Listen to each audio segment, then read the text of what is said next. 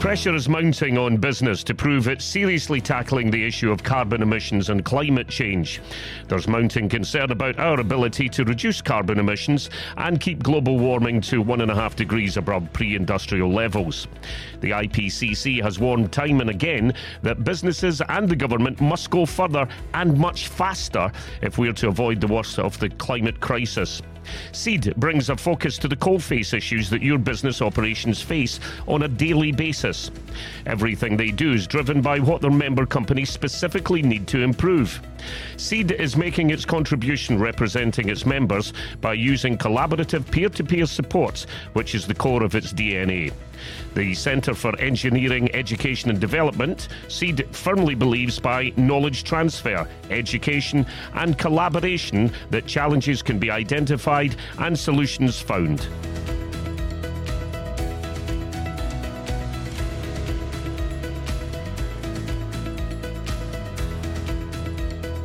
Well, hello, and welcome to the first in a limited series of podcasts from CeeD, the Centre for Engineering, Education and Development, in association with Topolytics and Innovate UK, finding material efficiencies in waste map.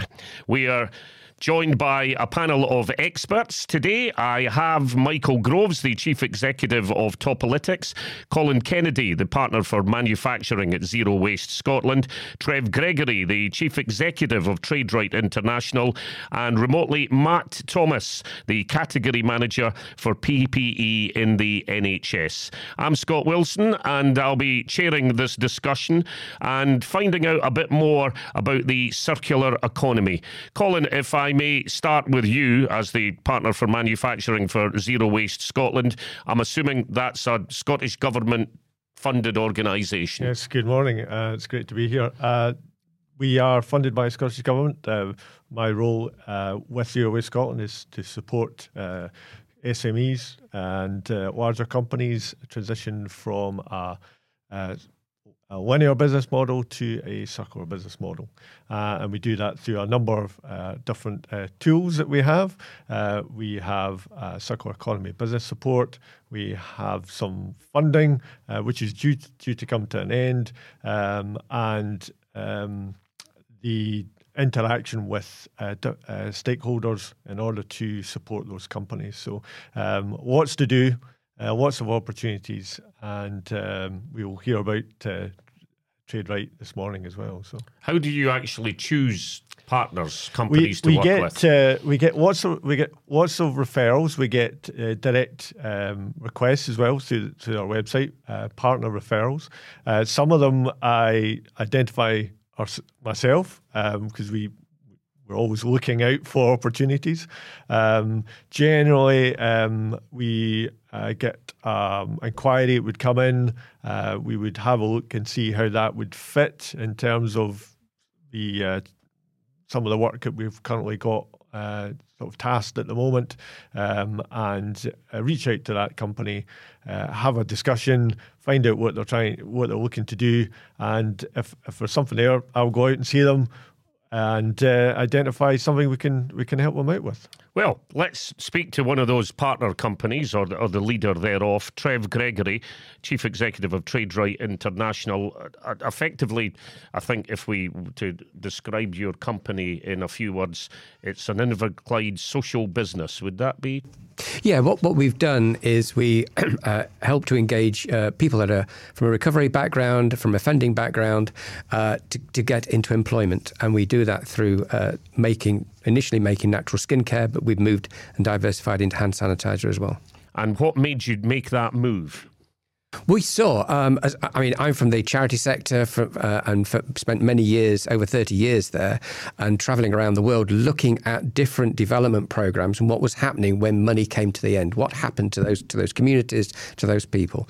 And where did you first discover the circular economy? I think, in a way, we fell into it. um, uh, we had we were I think in a way we were doing it but didn't know what the terminology was and we didn't know the theory behind it. You know when you look at a shea tree for example out in Africa every part of that is used. This you know when they take the fruit the fruits used the shells used every every part there is no waste. And one of the things that we've tried to install in what we were doing over here is to limit waste and to reuse as much as possible rather than just sending it to recycling, um, because then that's out of our hands. But if we could reuse it in some way, then then that would be good. And one of the things that we began looking at, we were sending six thousand bottles to a hotel down in down in England uh, a month of toiletry bottles, and we thought it would be great if those bottles could come back to us. We could wash them, we could clean them, we could refill them and get them back out there. And that was the initial kernel of the idea of of changing our business to be more of a circular economy business. There's also the the concern as to what previously happened to those bottles. And Michael, that's where you come in. Give us a, a bit of background on Topolytics. Where did you come up with the concept? Yeah, interesting. You mentioned bottles and um, uh, international as well. I mean, I was working in Indonesia many years ago, 25 years ago, and I was auditing forest management. So I was running all over Southeast Asia, going into logging camps and checking on sustainable forest management. Of course, on one's occasional days off, one would go to wonderful beach in the sort of middle of, middle of nowhere, fantastic kind of pristine beach. But too often, you would find bottles or flip flops that had been washed up, and it really, you know, st- started that question. Well, how did that material end up in this location? Well, clearly the tides, but it started its life somewhere, and that's really the basis of what we do at Topolytics. We're answering a question for companies that produce waste and they generate lots of that material, lots of different types of material. It goes into a skip or a bin, it gets collected by somebody else. They comply with the law and then off it goes, but they have no idea what happens to it. So we're answering that question of what is happening to that material because that's the first step towards starting to think, well, actually, does it have to be that way? Could we do something different? Could we reduce the amount of waste? Could we reuse some of that material? So, you know, if you're like moving it back into much more of a sort of circular model, as, as, as Colin's described, or could we make sure that that material is being properly handled and recycled and recovered. But it all starts with building that sort of visibility and that trust in terms of what's happening to all that material. And that's really what we're doing with Topolytics. Why should manufacturers care what happens once they've passed that skip of waste off to someone else? Like you say, it's a tick in a box. We're complying with legislation. Aren't we great? Now, aside from having a social conscience, why should they care? Well, if you think about it, if you're a big manufacturer with a sort of global operations, you're spending a lot of money on waste management. You'll be spending millions and millions of pounds on, on that stuff. So there's a whole cost attached to how that material is being handled in the first place. So there are opportunities to actually reduce the cost mm-hmm. um, through a whole series of you know sort of interventions in the in the system. So reducing the material that's going in there in the first place is going to you know reduce your cost. So so that's one thing. You know. The, those companies are also, if they're a larger company, will also be uh, you know setting targets for themselves, not just around legal targets, but their own corporate targets around net zero, for example, or around uh, sustainability. Uh, and often those targets will include something that relates to kind of waste and recycling and those kind of things. So, so the question is, how do they validate that? Because if they're not really, if they're handing it over to a third party, and then it's out of sight and out of mind, how do they then validate if they've set a target to say, well, none of that waste is going to go to landfill? how do they know? Well, because they need to ask that question. So, so, so we're helping with that as well. So there's a whole kind of impact measurement uh, a piece, and there's a whole reporting piece, cost efficiency, resource efficiency, uh, and then obviously there is a, a kind of compliance piece as well because the laws relating to materials and waste and, and around circular economy are starting to, to really bite now, not just in the UK, but internationally uh, as well. So obviously you've got things like a tax on, on plastics mm-hmm. in the UK and in Spain and, uh, and, and, other countries. So, so there's a whole, whole basket of reasons why a manufacturer would want to address uh, or take another look at, at, at, waste as something that actually uh, we, you know, we can do something about. Trev, your story is one of collaboration and innovation. Give us a, a, a, relatively brief overview, not too brief because it's a great journey. Where does it all start and when did it start? Well, what you, ha- as in the the reusing the, the washing of the bottles, the hand sanitizer. Okay, that. yeah. I, October 2019, really, we, we had the idea, as I say, we were sending out 6,000 bottles down to a hotel in, in England, and we just had this idea can, the, can they come back? Can we wash them? And so on. We got in touch with Zero Waste Scotland, and in December of that year. Sorry to interrupt, but was that inspired by the fact that it was costing you for, I don't mean to trivialize this, but was there a, a a problem with supply. Everybody no, suffered supply chain issues, but that surely right. was before right. Rose. No, what we what we noticed was it, the, the actual inspiration was we saw our own waste costs going up, and we sat there and thought that hotel is placing those bottles into landfill. It must be costing them at least £100 a month to put them into a skip to get rid of them. If we could save them that £100 a month, or even if it was £50 a month that we could save them, then surely it's in their interest to return that bottle, as if there was an economic tag to it, an economic saving. And that's really where it started. So we, we, we were undergoing at the time some consultancy uh, with uh, Scottish Enterprise, and they actually suggested to us when we talked about this idea, get in touch with Zero Waste Scotland. And so we were introduced to Colin, and Colin came to visit us, and uh, as I say, at this time, we didn't know the terminology. We just had this raw idea. We want that bottle back. We want it clean. We want to fill it and get it back out again. And uh, through Zero Waste, they set up a, a, consultancy where they went away and to look at this idea: is it feasible? How how can it be done? What technology would we need to to wash the bottle, and so on and so on. And so that started in, in December 2019 and was due to report back in early April when the pandemic hit in the March. And everything froze, the whole of life froze, apart from for us, because on the day that we went into lockdown, we got a phone call from Scottish Enterprise saying, Would you join the uh, government uh, task force on uh, hand sanitizer and to be able to bottle uh, hand sanitizer for them? And we just said, Yes, we've we've lost all of our business. It's either that or furlough, and we thought this is a way that we could keep, we could keep going. And so we we joined this this task force. We were the only social enterprise, social business there. We were sat alongside very very large corporations and businesses from across Scotland. The desire of the Scottish government was to create a, a, a supply chain from within Scotland. Uh, w- within just a few weeks, I think that was they, they they managed to do that, which was phenomenal. And we had the privilege to sit on that group and uh, pre-pandemic, we were bottling. We, we our capacity was two thousand bottles a day.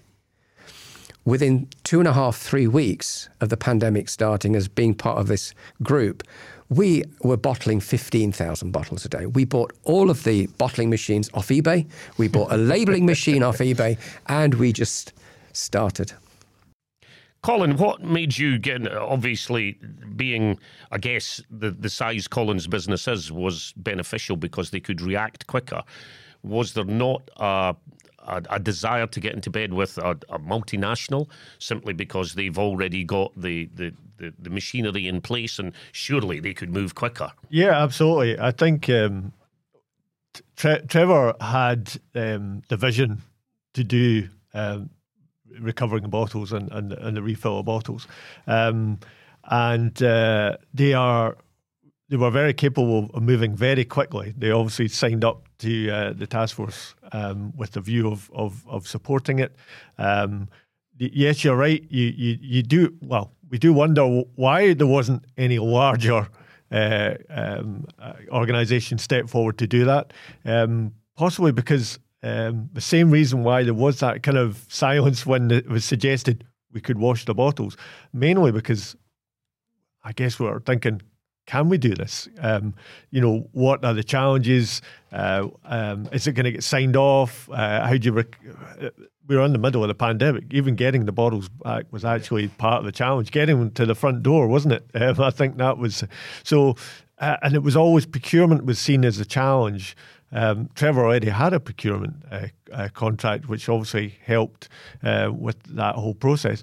Um, but the the the what was seen as a, a, barrier was procurement. The barrier wasn't necessarily procurement; it was more facilities management, wasn't it? Really, how once you've supplied the bottle, how you were going to get it back, and then how you were going to get it back to the facility as well. So, um, it, we we'd gone down the route with uh, looking at uh, how this was going to work. Uh, we had the paperwork in terms of the numbers, um, uh, what the benefits would be. Um, they were so further forward than anyone else. Um, so it was naturally going to be Redeem Exchange. Um, uh, it would have been it would have been great if we had there was loads of sanitizer. There was there wasn't a problem. they had so much sanitizer but nothing to put it in, um, and. Um, and and I think a lot of people don't won't appreciate what what was going on at that point. Um, probably for the best to some extent, um, but uh, uh, you know the solution was there. We just need to prove it. The trial it was more of a um, you had to we had to demonstrate it was going to work. So small trial, see if it works, and it did, um, and it just expanded. Um, and Trevor was quick to move on it. Let me bring in Matt Thomas, the category manager for PPE in the NHS. Matt, when when this whole pandemic broke, how massive a challenge was it for someone in your position to find a reliable source? For most of the products, we tried to use our existing suppliers. That was the first route we went down. When that became tricky, difficult, or impossible, we then worked with Scottish Government and Scottish Enterprise to see if there's any ability to have support from domestic manufacturers. We've, um, over the course of the last, what is now nearly three years, um, done an awful lot to try and grow and support domestic manufacturing within Scotland. We've now got roughly half our PPE, of which we class um, hand sanitizer as part of that, um, made in Scotland now, and that's what we're that's the position we're trying to um, continue going forward.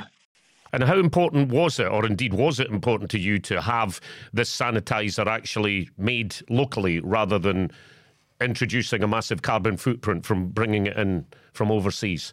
The drive at the start was to get the product. Um, it didn't really matter massively where it came from at that point Um, getting product in from overseas was increasingly challenging. Not only did the pandemic affect affect demand hugely, it also impacted on the supply chain and getting any sorts of products in from the Far East or abroad where normally this sort of stuff's made was very, very hard. So hence why we turned to the domestic manufacturing. All the environmental and sustainable benefits we've gained from that um, I wouldn't like to say were by mistake, but positive product from Sometimes you're better being lucky than good, Matt. I've made a career out of it, quite frankly. Uh, let me go back and, and bring Trev back in again. So, Trev, you, you spoke about going on eBay, buying a whole lot of kit. I'm presuming not everything that you wanted was available on eBay. How did you set about gaining, number one, the funding for the, the, the rest of the stuff that you needed and actually getting it? We, uh, as a social enterprise, we had access to funding through uh, Social Investment Scotland. So we actually took out a short-term loan in just to cover us, so that we could actually move very, very quickly. You know, and I think one of the things about being a small business, you're able to pivot very, very quickly indeed. You know, we dismantled the whole of our manufacturing area uh, our, our, landlord allowed us two other units so that we could store the stuff, so that we could turn all of our manufacturing area in, into, a, into a bottling plant. Um, and we were. Uh, and as I say, we, we were able to do that within two and a half, three weeks. So we, we actually started we uh, uh, uh, uh within within that period. And how much support did you get from government? I, th- I, think, to, to, be honest, just to be able to sit at the table, you know, as a social enterprise, yeah. uh, just to be able to sit at the table was an incredible honour. Uh, you know, and I think it was because uh, we are a social enterprise who are involved in manufacturing. You know, we have a mantra uh, within the work in, in Ghana: if we don't trade, nobody gets paid. And you know, it's not a charity thing that we are, that we're trying to establish. Uh, what we're trying to do is say, through work, through trading, we can give people dignity. And therefore, just as a small business, in such a small way, we felt very honoured to be able to sit at the table on that task force. Um, you know, because of our links with and, and the work that we uh, that um, Scottish Enterprise had done, that Zero Waste uh, uh, uh, had done with us. You know, again, we were we're just a small outfit. There was just three of us at the beginning of the pandemic. Within three weeks, there was 25 of us. You know, it was just a phenomenal time, and throughout our whole journey. Uh, uh as, as a social business, we've just been very honoured by the people that we've and the connections that we've been able to find. And the fact that doing what you're doing has created this circular economy must gladden your heart that that you're preventing tons of plastic going to landfill. Yeah, I mean, j- just this year alone, uh, we, we've we've we've saved around about uh, uh, eight tons of plastic. Incredible, absolutely incredible. Um, um, Michael, why aren't recycling rates as good as they, they can be? Where have they come from, let's say five years ago, 10 years ago? And in an ideal world, where would you see them being 10 years hence?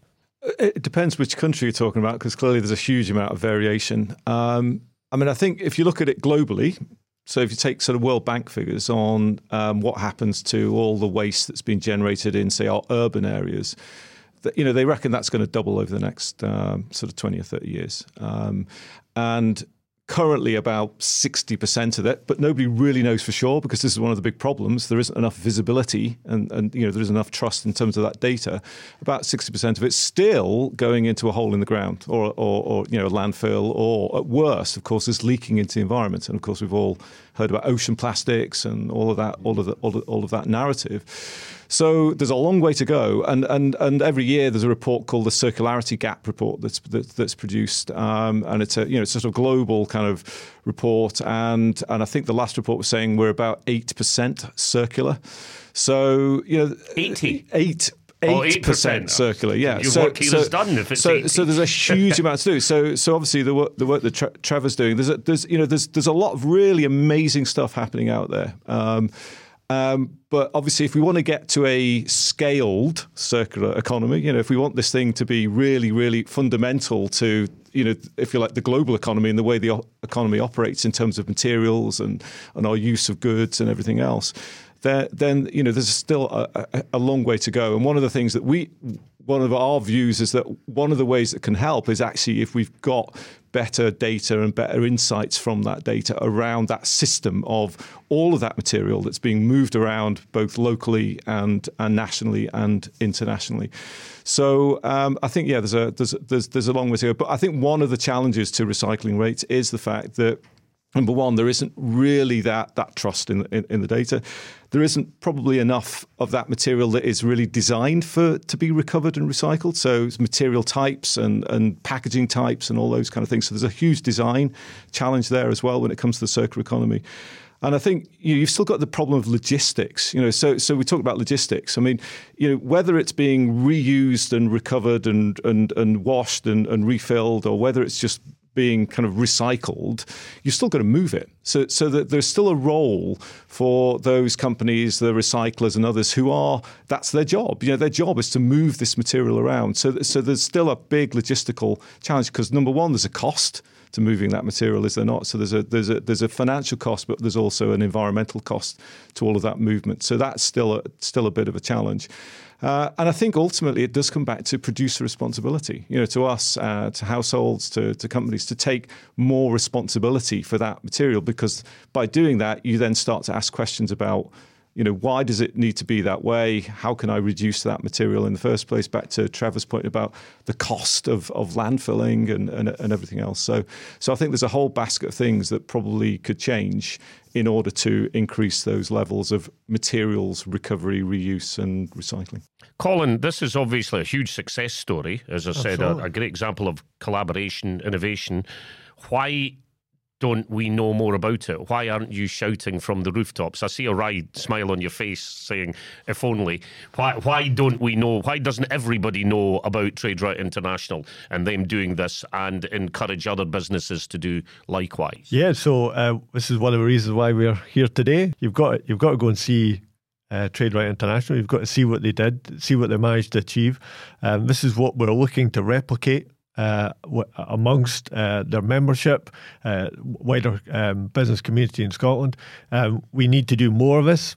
We need people to see what, what you can achieve, um, particularly the fact that uh, an organisation as, as as small as yours had managed to do this um, against pretty much all the odds at the time. I have to say, because one of the challenges that we had was the value of the, the material, the the plastic bottles. It, people generally didn't view them as having a value. Um, they only really became a value when you couldn't get your hands on them. Uh, the scarcity of the supply of those bottles. So the, not only did the price go up, but you you couldn't actually get them. Uh, and this is a, an area that we we are uh, continuously looking at in terms of materials for manufacturers. Um, the fact that the, the whole um, three planets Uh, if, if we continue to consume the way we're doing at the moment, we'll need three planets effectively. Okay, so um, if if you're going to have to find ways of recovering material, you're going to have to find ways of uh, life uh, extending the life of products, making them um, to last in the first place, uh, and when they do become end of life, that they're, they're not being landfilled. You are uh, having a mechanism to get them back. There's there's um, benefits in terms of cost, so you're not having to dispose and pay for the disposal, but uh, you can also incorporate some of those products back into your production as well. So your your manufacturing process. There might be a, a, a circuit to get there, but um, effectively we don't want to, to lose materials, and that could be anything from plastics to steel to uh, materials that will be going into batteries. Um, there's uh, such an opportunity here, um, and it's it's taking that initial step, which Trevor's has done, um, and uh, just recovering a, recovering a bottle the bottles are going out, they're getting uh, uh, recovered, refilled, and going back to. It just seems natural to do that process. Um, and if we can just, everyone can start looking at their operation and looking to see where their opportunities are, uh, and and that's the kind of message that we're we're trying to get across, and we will be getting across uh, today, hopefully, and uh, people start looking and thinking about um, how they can make a difference as well. Very definitely. Uh, Matt, if I can bring you back in, how, how loudly do you shout about the, the success that you've had dealing with Trev's company here because you, you admitted you got a bit lucky with it. But can you or, or are you empowered? Do you feel you're empowered to try and encourage companies to, to embrace this circular economy method? We've done um, quite a bit of support and promotion of Trev and TradeRight International with our, our other suppliers.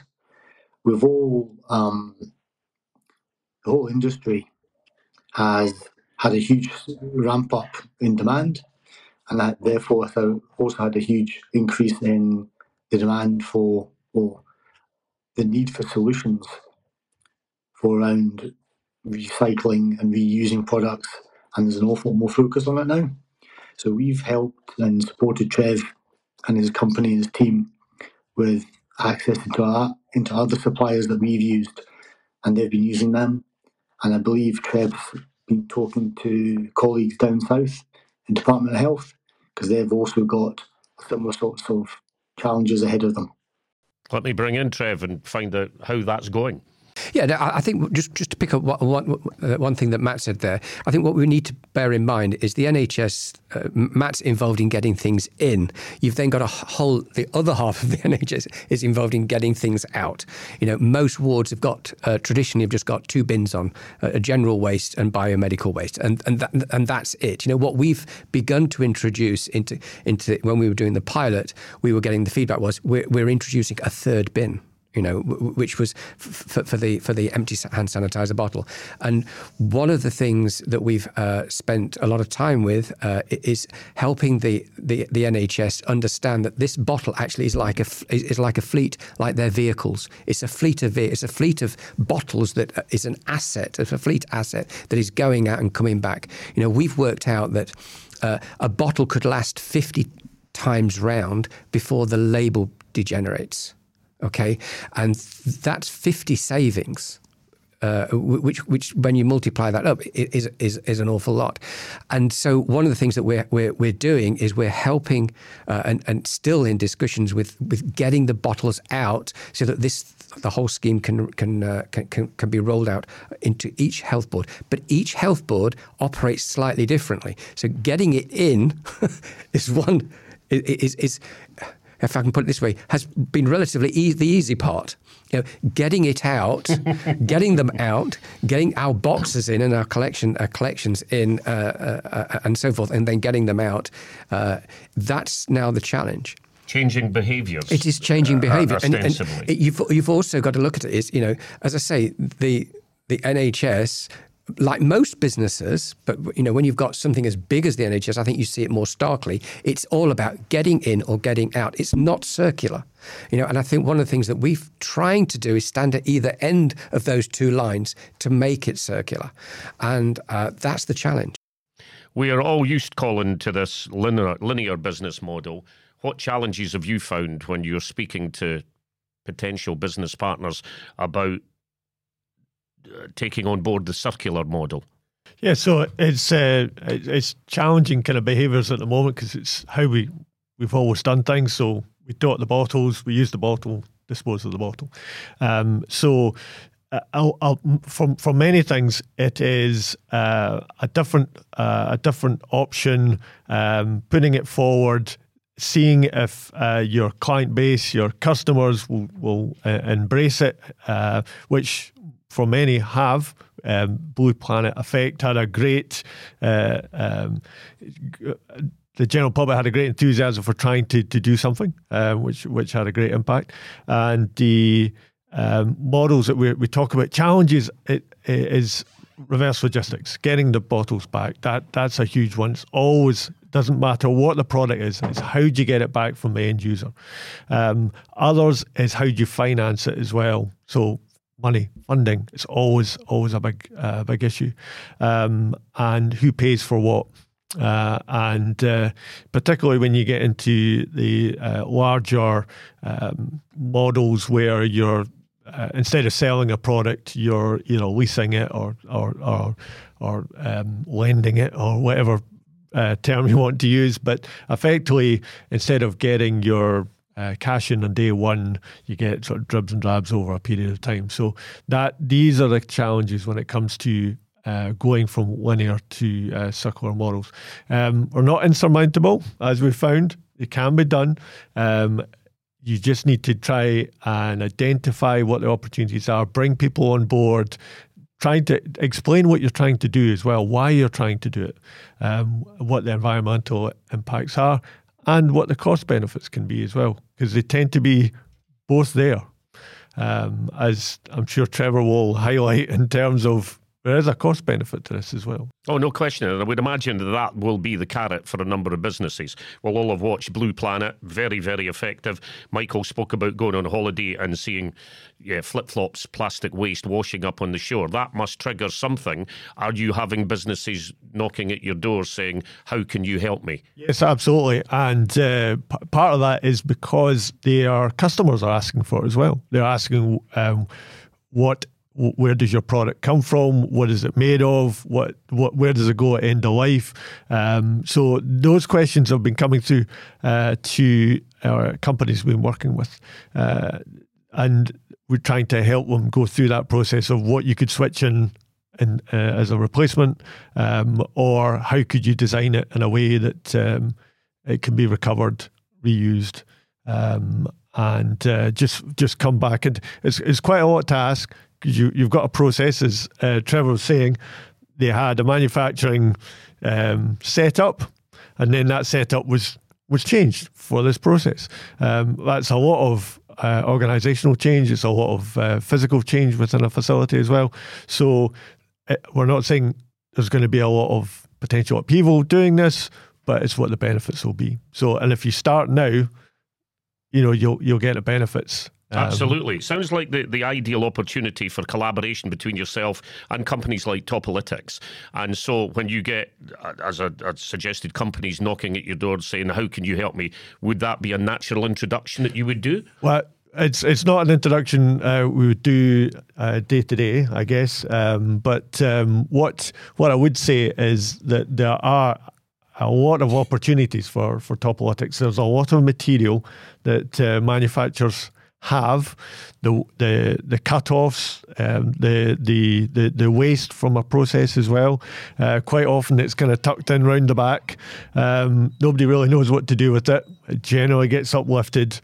What would be great, and I'm I'm, I'm sure we'll go on to this, is um, if everybody knew where it was, because some of that material can go into a different product. Um, so if you if you've got offcuts that uh, might potentially go into I don't know a, a, a, a toy, so it might be um, um, toy grade material. It could be used as stuffing instead of then having to buy in the material. Um, that would be an opportunity. So, uh, but the problem is generally nobody knows who's got it, and it's usually in the wrong place. So, um, which is invariably yeah, waste is a resource in the wrong place. Yes, yeah. absolutely. Now, this is where potentially, if we all knew where it was, and we had a way of mo- moving that material, the logistics, that would potentially support a lot of our waste targets and manufacturing opportunities. Well, so. funnily enough, we have a gentleman who could tell us where it is, yep. and it's up to everybody else to work out the logistics. Yeah, yeah, absolutely. And uh, you know, going back to that, uh, the original impetus for for for Topolytics and why we call the platform Waste Map you know, because you can't divorce the geography of knowing where the material is generated as a waste, where those bins are, where those offcuts are, where those byproducts are, and then where it is then being moved to. You know, from actually thinking about what could we do with it. You know, we, so you need to understand what is what's there and what's happening to it and where it is, and then you can start to sort of build a business case for recovering that material, reusing that material the idea of industrial symbiosis, as Colin's talked about there, where you know one company's waste is another company's raw material, mm-hmm. but clearly the, the the, the guys looking for the raw material need to know where that other other stuff is, and then they need to work out how can they collect enough of it at an economic, economically viable sort of cost, and then move it move it back into their production processes. The idea of a marketplace, so the idea of being able to sort of identify material, then then a buyer can actually come in, and so there's a whole kind of whole kind of range of different sort of interventions there, but it all starts with number one, knowing what what what's there and how much of it is there. Number two, having trust in that in that data because that's another sort of big challenge about really understanding what it is and how much of it there is and how good it is in terms of its quality and everything else. Um, and I think you know, I mean, I mean, we're so we started deliberately by looking at, uh, if you like, the end of the pipe. You know, so the stuff that is coming out of a sort of byproduct from a production process, for example. But but also, if you're thinking about stuff that is being kind of reused or in some way or or, or refilled, you know, refillable packaging, there is still a sort of challenge there to sort of you know come back to uh, Trevor's point about being able to report back to the customer on how many times that material has been reused. Because number one, that represents a sort of cost saving, but it's also an impact reduction as well in terms of carbon impact and, and landfill. So being able to measure that in, in an effective way, I think it's really important to actually then encourage others to sort of start investing in the, you know, the, the, the behavior change and maybe some processes that they need to change in order to be able to facilitate more reuse and recovery of that material. So, if I was asked to ask you for a paragraph to, to round up how you would encourage business to change that behavior, to become more aware, to find those material efficiencies using Waste Map, how would you do it? Well, I think this starts with actually just taking a look at the, the problem in the first place. So, actually taking another look at starting with waste, right? With your waste management, your waste management contracts and recycling, that, that, that end of it. Start with that because that's there's you know it's everybody has everybody's generating some form of byproduct or waste from a production process and that's a cost you know, it's, it's a cost foregone because it's stuff, it's raw material that they've brought in, turned into product, and actually maybe they haven't you know maybe they haven't been as efficient as they can be in that. So there's a there's a cost foregone. And then there's a cost to have somebody remove that material from their site. That company taking that material away is then selling that material as well. So there's a, an opportunity for for the companies themselves to do that. So so start with that. And then once you've got that sort of built that visibility and trust and you can then start to think about well actually are there are the things that we can do here cleverer things that we can do here with this material or with processes that can actually be much more circular in that way? But it all starts with actually let's just take a look take another look at that at that data on that on, on that waste because the devil is in the detail. Well, absolutely, Matt. If I could uh, ask for a, a, a, paragraph from you as a, a, procurement guy, if a business is listening and thinking, "I'd like to supply NHS Scotland with PPE," what advice would you give them that would potentially score them higher than than their competitors?